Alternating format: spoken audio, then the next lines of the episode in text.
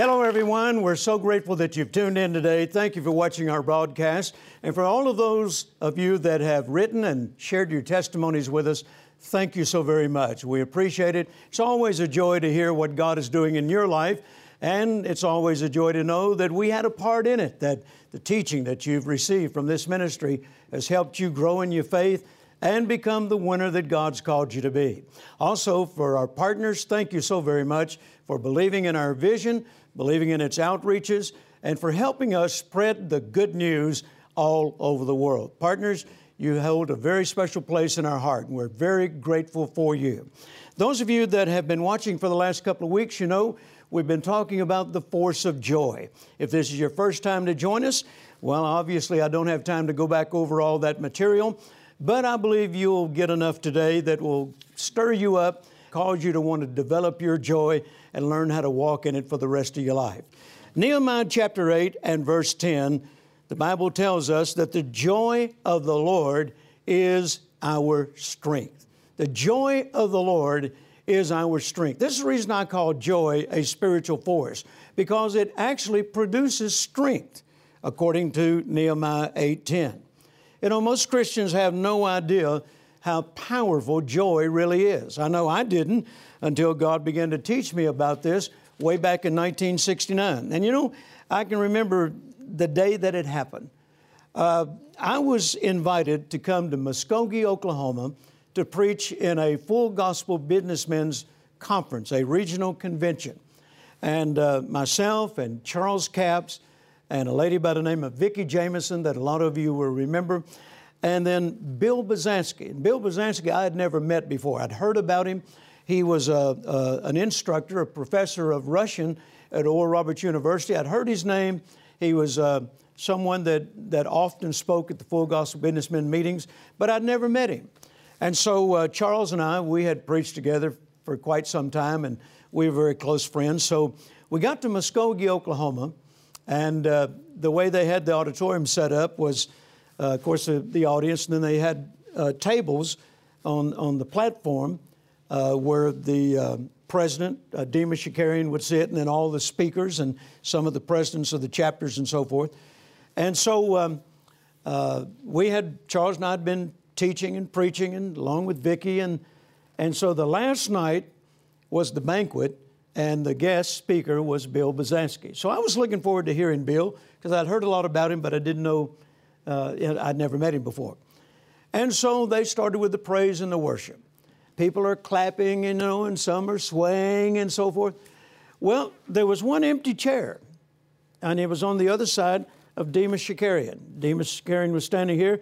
I'm here no, uh, Charles Capps here, and I'm here, and Vicki over here. So how do you remember all that? I remember everything. And uh, anyway, uh, they started singing and praising and so forth. And the empty chair was for Bill Basansky. He was not there yet. And so they're singing and praising, and this went on for quite some time. And all of a sudden, there's a guy who comes in the back.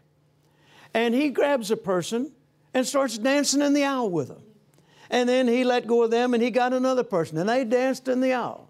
And I'm, I'm thinking, who is this guy? And why are they letting him do this? You know. And he just grabbed people out of the audience and he just danced with them and twirled them around and, and everything. And I'm thinking, they're not going to let him. He kept coming closer to the front. I thought, they're not going to let him come to the front. The ushers will stop him. I don't know who this guy is, but we don't need this. Let's get on with this and get in the Word, you know. Well, in a little while, this guy makes his way up to the platform.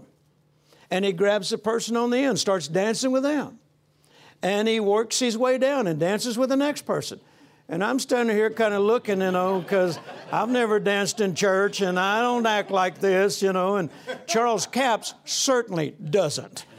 Charles is the most conservative man you ever met in your life and he's standing there like he was at attention. And I'm standing there next to him, and, and I'm, I'm kind of looking back over here because this guy, and I don't know who he is, is getting closer to me. And all of a sudden, my arm goes out like this. He grabs my arm, and, and I'm not dancing, but my arm's doing this. And finally, he insists I start dancing with him. So I danced a little bit, and the more I danced, the happier I got. And he's laughing, and, and you know, and I still don't know who he is, but I'm dancing with him. Well, then he grabbed Charles. And when he grabbed Charles, that arm went out like mine did, And Charles's arm did this the, the rest of the praise service, and he never moved. He never looked at the guy, and the guy finally gave up, and Charles went back like this, you know. And then he danced with Demos, and then he took his place, and I realized that's Bill Basansky. and then I remembered the nickname they'd given him Wild Bill Basansky. and he preached that night about joy, and it changed my life. Bill Basansky taught me how to have joy. And I started doing a study on it. And I realized how powerful it was. And then I came across this statement in Philippians, the joy letter, where Paul makes this statement in Philippians chapter 1. He says, I'm betwixt two. I don't know whether to leave or depart and be with Jesus or stay here with you. He said, I'm having trouble deciding what I want to do. He said, to be with Jesus, to die and to be with Jesus would be gain. In fact, what he's saying is, it would enable me to fulfill my ultimate goal, be with Jesus. He said, but to stay here with you. And then the next verse says, I've decided to stay, and I'm paraphrasing, I've decided to stay so I can teach you the joy of believing. I'd never seen that phrase before. So I can teach you the joy of believing. In Paul's eyes, it was a joy to face impossible situations. It was a joy to be challenged because he had learned the joy of believing and trusting God. And I thought, you know, that is totally opposite of the way most people are when they say they're trusting God. Most people, it comes across like this you ask them, how you doing? We're just trusting God. Pray we'll hold out to the end. There's no joy in that. There's no joy in that. And obviously, there's really no faith in it either. Mm. You're just saying things kind of mechanically because you know you're supposed to talk positive, you know. But there's no joy in it. When there's no joy in it, then, then your faith is going to be weak. It's not going to produce like it should. So Bill Basansky taught me how to have the joy of the Lord. And I began a study on that, and I'm telling you, it totally changed my life. And the next thing you know, I write this book on If Satan Can't Steal Your Joy, Can't Keep Your Goods, and it goes around the world. Right. In fact, every nation I have ever preached in, that message got there way ahead of me. In fact, one time I was asked to come to Singapore for the first time. And Carolyn and I flew to Singapore. We arrived there in the airport in the wee hours of the morning, don't know anybody there. And uh, these two young men come walking toward us, and they were smiling when they saw us. And I told Carolyn, I said, I, I think that might be the guys that are picking us up to take us to the hotel. And when they walked up to us, now Carolyn's in the audience today, and she can, she can tell you this is so. When they walked up to us, the first thing they said was, Oh, Satan can't steal your joy. He can't keep your goods. I said, Yeah, the book's got here. Hallelujah. Amen. The book had already arrived there before I ever got there. And I get more testimonies from people about how that book changed their life. Joy is a powerful spiritual force, Amen. it produces strength. Now, why is strength so important in our walk with God? Well, let's go to Ephesians chapter 6. And let me say this while you're turning there.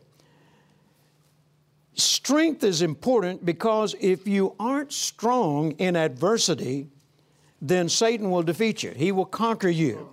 When he launches his attack against you, if you're not strong, then you won't be able to resist him.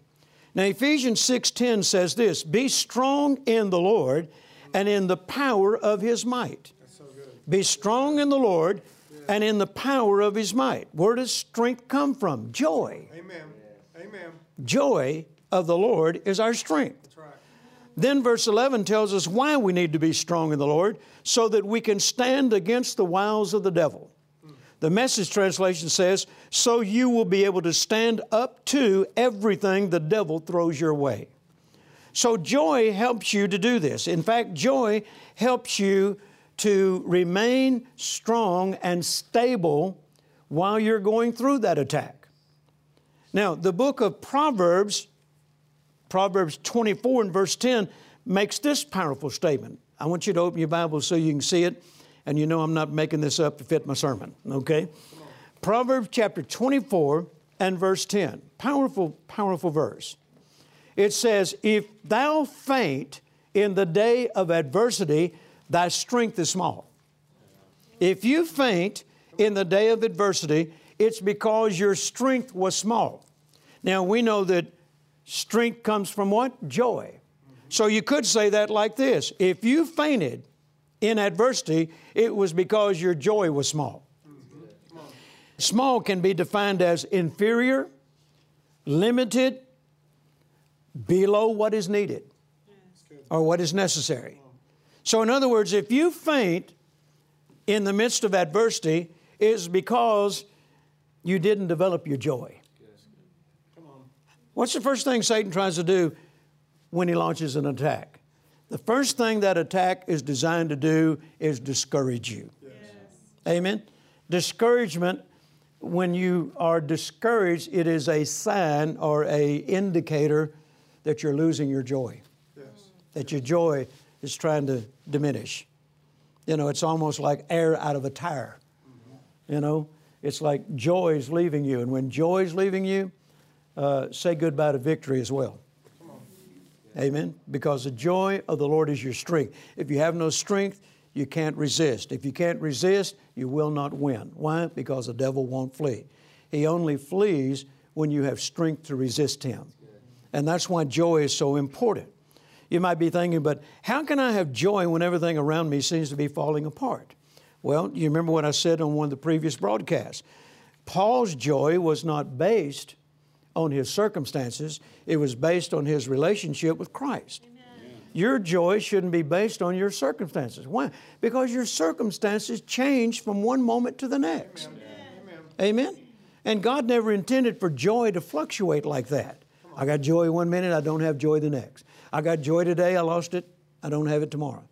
No, joy is to be a constant in your life, yes, no matter what's going on. Now, in Philippians chapter 4, and verse 4, while Paul is in prison and facing death, he makes this command to the people that he's writing to Rejoice in the Lord always. And again, I say rejoice. Now, notice he did not say rejoice in the Lord when everything is going well. Rejoice in the Lord when you have plenty of money in the bank. Rejoice in the Lord when your body's well. Rejoice in the Lord when your marriage is strong. Rejoice in the Lord when all your kids are serving God. Look, anybody can do that. It doesn't take faith to rejoice in those kind of circumstances. But he said, rejoice in the Lord always. Amen. That means no matter what's going on. on. Now that takes faith. Amen. Amen. Now you can see how important faith and joy are. I mean, if you can remain joyful when you've just had a financial attack, you can remain joyful when there's been an attack on your physical body or your marriage or your family, and yet you do not allow it to rob your joy. That is a sign of spiritual maturity. Yes. Amen. And then you say, well, how can you rejoice in the Lord always? Well, he answers that question in verse 8. Here's how you get to that place. Finally, brethren, whatsoever things are true, whatsoever things are honest, whatsoever things are just, whatsoever things are pure, whatsoever things are lovely, whatsoever things are of good report, if there be any virtue, if there be any praise, think on these things. Here's how you can rejoice always think on the right things. Amen. Think on the right things. Be selective about what you think on. The message translation says we are to think on the best and not the worst. Yes.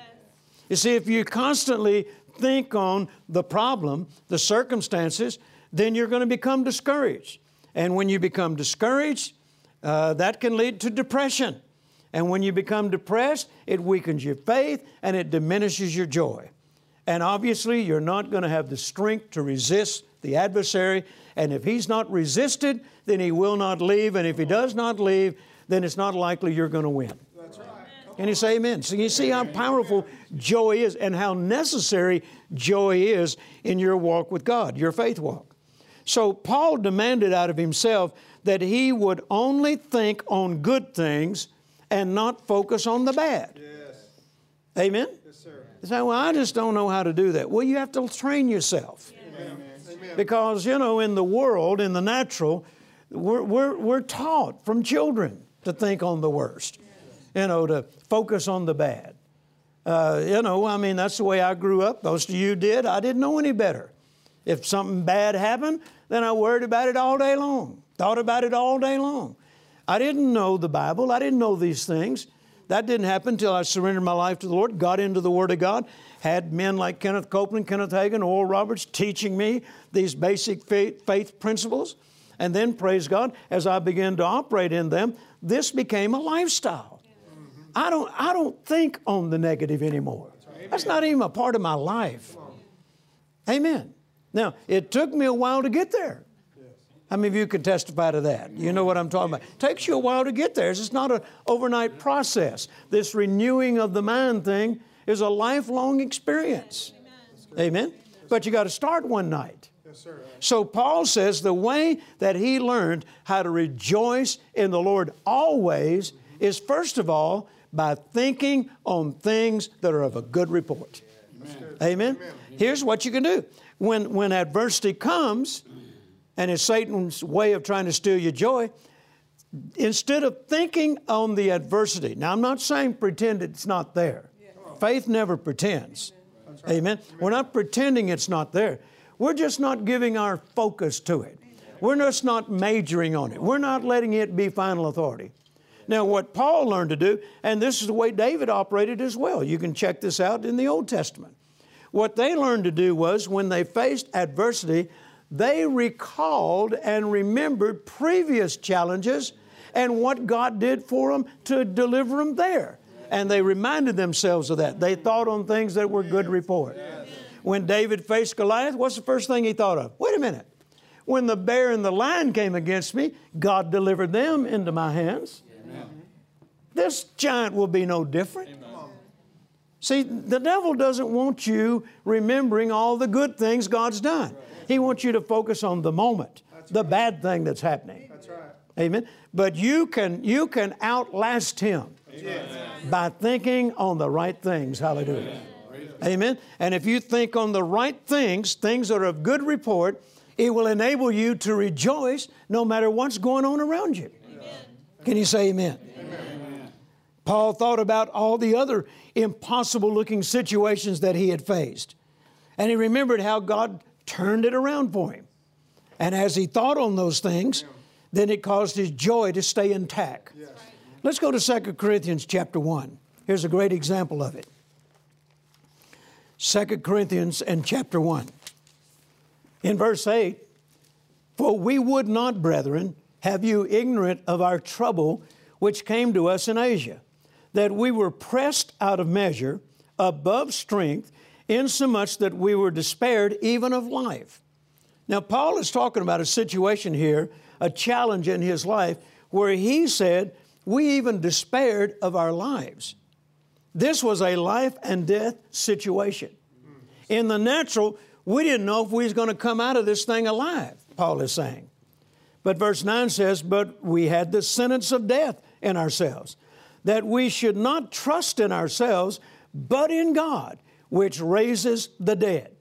What happened? Right in the middle of this situation, when it looks like we're not going to come out of this alive, what did he choose to do? Rather than give up, rather than give in, right. rather than focus on the fact that this thing could kill us, he chose to trust in God who delivers people from death. Amen. Amen. He said, rather than, than give in and, and lose my joy over this, I've decided I'm just going to trust God regardless. Right. Look at your neighbor and say, Trust God anyway. Trust God anyway. Amen. He decided, I'm going to trust God.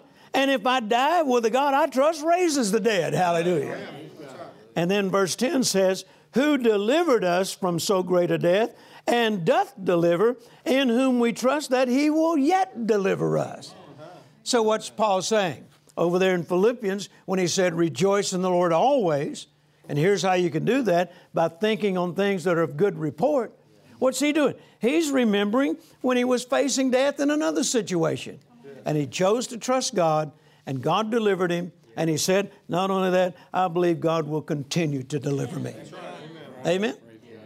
How many of you have ever had challenges before? How many of you have ever had challenges that looked impossible? By the show of hands, how many of you, God has delivered you at least once out of an impossible situation? All right, then that's what you need to think on. That's right. Amen. Amen. That's what you need to think on. Instead of thinking on how bad the situation is, you know, Amen. how worse it could get, and all the other things that Satan will plant in your mind while you're going through this, choose to think on things that are of good report. And when you do, see, you can't, you can't rehearse in your mind all the other times that God's delivered you and stay sad. Right. It'll cause joy to rise up. Next thing you know, you'll be shouting, praise God. And the devil's saying, What are you shouting at? I'm shouting over my God and His faithfulness. Not only that, I'm shouting because I'm about to have another victory over you. Hallelujah. Amen. Amen. What kind of defense does Satan have against that? He has none. He doesn't know how to deal with that. You drive him up the wall. Thinks he's got you set up for the kill and you come out rejoicing. Amen. He has no defense for that. So, you see what's going on on the inside of your head, you have to take authority over. Yes. I wrote a book a long time ago about the battle between your ears. This is where your biggest battles are between your ears, in your mind. And Paul is telling us that if you can control that, then Satan will not be able to get your joy. 2 Corinthians chapter 10 verse 5 says, casting down imaginations and every high thing that exalteth itself against the knowledge of God, and bringing into captivity every thought to the obedience of Christ. What is Paul saying? Be selective about what you allow in your mind, Amen. in your thoughts. You know, Brother Hagin used to say, I can't stop the birds from flying over my head, but I can stop them from roosting in my hair. Amen. I can't stop negative thoughts from coming, but I can stop them from residing in my head. Amen. Like the lady said to Brother Hagin one time, Would you pray I'll never have another negative thought? He said, Lady, if I could do that for you, I'd do it for myself. You know? So negative thoughts come even to the most spiritual. But the most spiritual cast them down. Amen. So you have to learn to be selective. Now, James even tells us in James chapter 1 and verse 2 how important joy is. We won't be able to get into this in depth, but let me just introduce it. James 1 2, my brethren, count it all joy when? When you fall into diverse temptations. Another uh, definition for temptation is testings or trials. Yes. And what's James saying? If there's any one thing you need when you're going through a test or a trial, it's your joy. Amen. Amen. The New Living Translation says, Dear brothers and sisters, when troubles of any kind come your way, consider it an opportunity for great joy. Wow. Now that's a totally different perspective than most Christians have. What is James saying? When trouble and trials and adversity come your way, look at it as an opportunity to develop your joy. Most people don't look at it that way. Amen. I'm telling you, joy is a powerful force, and you need it every day in your life. Amen. Don't let the devil steal your joy. Don't let the devil steal your joy. I'm telling you, if you'll hang on to your joy, no matter what's going on around you, Satan will not be able to defeat you. The joy of the Lord is your strength. Watch this. I'll be back in just a few minutes.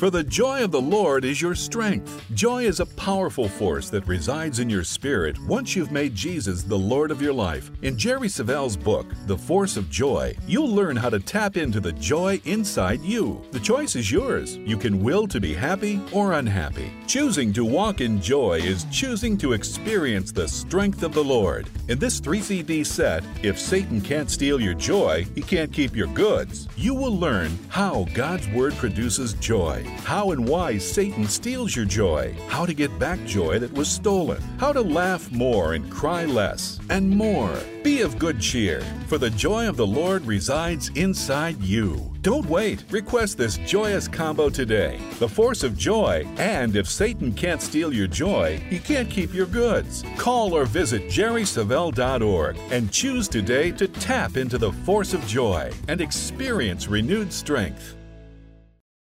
Do you feel like you're on the verge of giving up? Do you think, I can't stand anymore? Well, cast that thought down right now because you can take anything the devil can dish out. If you can't, or if you couldn't, then you know what that tells me? Jesus failed in his mission at Calvary. But we know he didn't fail. We know he was successful and he's on the inside of you. Not only is he on the inside of you, but he has put in you spiritual forces to help you overcome every adversity that Satan throws your way. And one of those forces, once again, is the force of joy. When you learn how to develop it and cultivate it and protect it, I'm telling you, it's going to bring victories in your life like you've never known before. Once again, our resources this week the little book, The Force of Joy, and three CDs entitled If Satan Can't Steal Your Joy, He Can't Keep Your Goods. These are so powerful. I encourage you to order them right now and begin to listen to them. And you, like hundreds of thousands of other people, who've listened to these messages will say, It changed my life. I've got testimonies from all the way back to 1979, where I first began teaching on joy, where people said it was the missing ingredient in their faith walk, in their life of, of faith with God. And if you listen to this, you probably will wind up saying the same thing. This has been the missing ingredient. Well, learn how to develop your joy, and I'm telling you, victories are coming your way like you've never experienced before. We've got some more testimonies today before we leave the air.